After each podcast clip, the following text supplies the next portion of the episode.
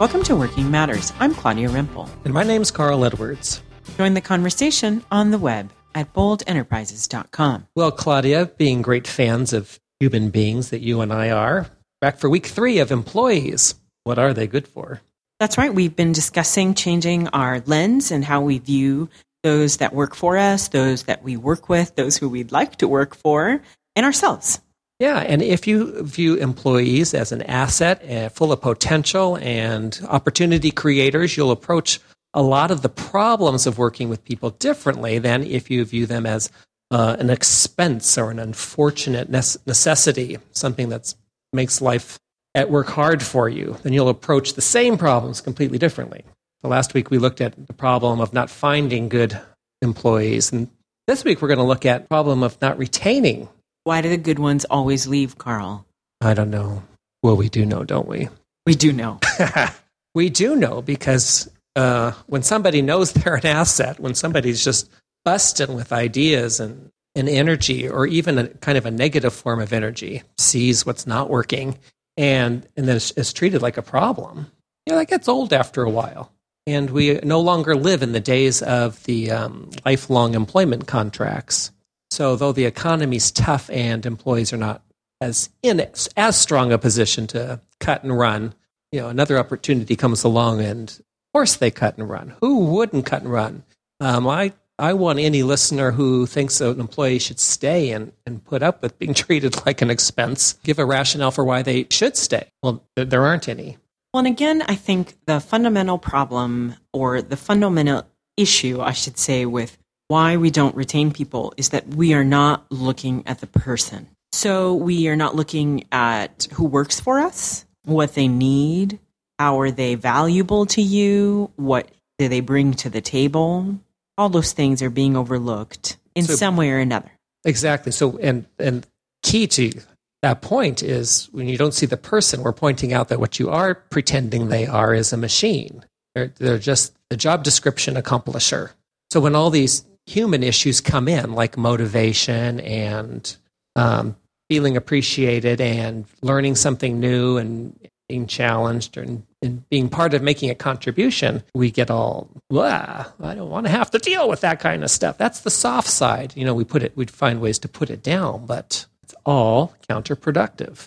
How are we going to be the kind of people that retains good employees? And we're going to start with our big thing is we're going to change our lens. First is just changing the big picture lens from expense to asset, from complication to, you know, busting with potential, from problem to opportunity.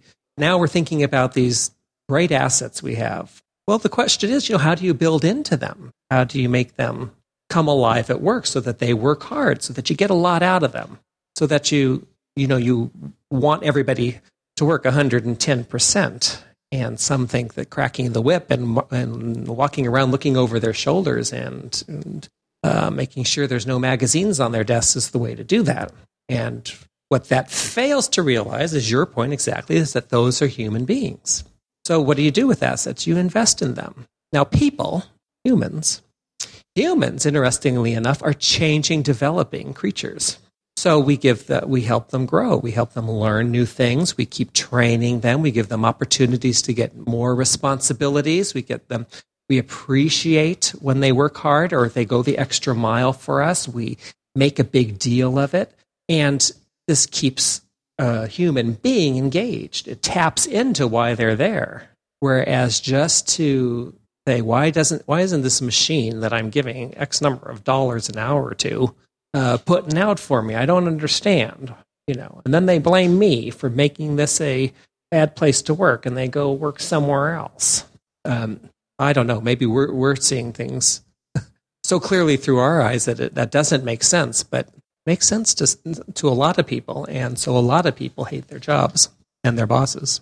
Well, again, I think this is a this is a question of showing up, of being there, of being present. If you're just leaving this up to a job description, if they're getting their job done, if the product is getting out, if the client is happy, then that's, as you said, just a machine. But you have to be involved as a person who leads. So you will have to ask yourself, you know, who is working for me? What do they need? are they outgrowing the job? Are they bored? Are they stuck? Do they need more responsibility? And that means that you have to be open to advice and contribution and things being, you know, a team team effort, not just you know right. y- you make the rules and that's how it goes. I mean, there are ways to do that. In which case, you're still the person in charge. And well, what you're saying nicely is that the pro- why p- good employees don't stay is because of you, the supervisor. And when when you're ready to change, they'll be ready to stay and be a part of what you're building.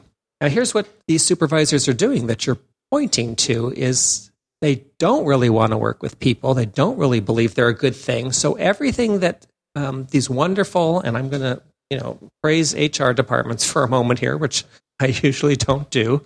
These are human resources department give us great tools like the annual performance evaluation. Great tool for two human beings to sit down and look through a series of reasonably objective, agreed upon outcomes for a job and talk about it.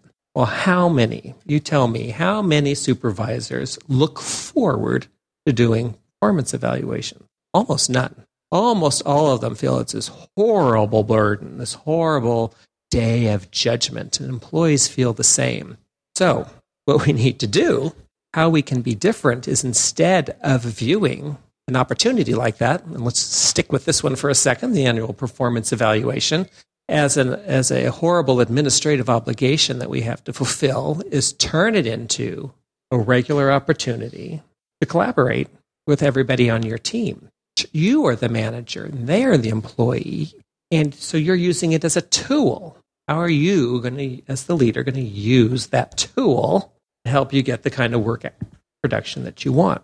And that's what we've stopped doing. We've stopped viewing it as a tool, and we've instead said it's just a routine that we need to fulfill for administrative and mostly legal um, reasons, so that we can protect ourselves against these, you know, horrible expenses employees in case they turn on us one day and want to sue us for something. We've got it written down that we told them all along that they were no good.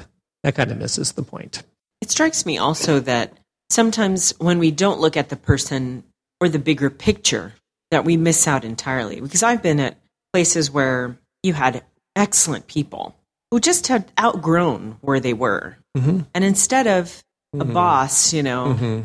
saying, oh, there's so and so, you know, that would be perfect for this promotion, they just sort of let them stay until that person just left. Oh, that is such a good point, Claudia. And again, you've created a situation that's just untenable for a quick learner. So yeah, yeah, we have our uh, organizational charts and we have our promotion policies. Yes, if you are not paying attention and you got a quick learner and an aggressive, um, ambitious person, that's a good problem to have. We do not need to hold them back. If they want, if they're going to promote out of your section, yes, it will be a loss of sorts. But it's either promote them out of your section or lose them altogether.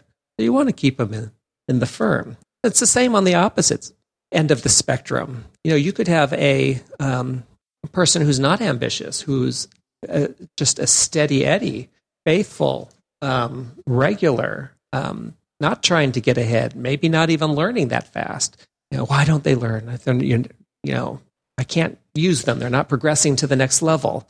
Well, why do they need to progress to the next level? Why, why, why are we forcing that on a person whose style and you know career orientation is much more settled and stable and and likes the um, regularity and routine of a skill and a role and a procedure that they've mastered. I'm sure there's someone listening who's saying, "Well, money. You know, people leave because I can't pay them a lot more, and they're going and to you know they're we're losing out to our competitors."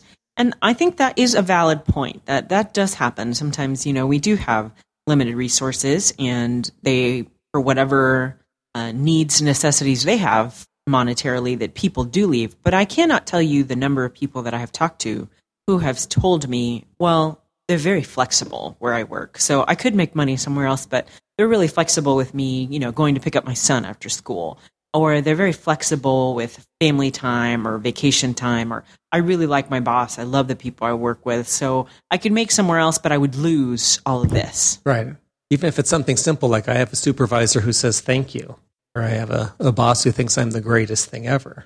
Well, I know nobody's got that boss. I know everybody hates their boss. So, yes, I'm not going to just walk away from that for a couple dollars. So, yeah, you got it. So, I think there's ways to really think outside the box in this area of retaining people than just like promoting and money and, you know, benefits and, you know, things that at this point we're strapped. Well, it's true. And it goes back to the lens. So you, you, you put on the employees are a um, expense to be minimized lens, and all the arguments that we just made don't work. You put on that employees are an asset to worth investing in, and all of a sudden, the same issues um, have completely different conclusions we're drawing. And so that's where we want to learn to catch ourselves as, as leaders, is what's our starting assumption so that we can start building something and in, in our teams rather than saying, oh, which philosophy am I going to go with here? Well, next week we'll be continuing our quest to change our lens. And this isn't always easy, particularly when our culture is kind of based on this adversarial relationship with the employee.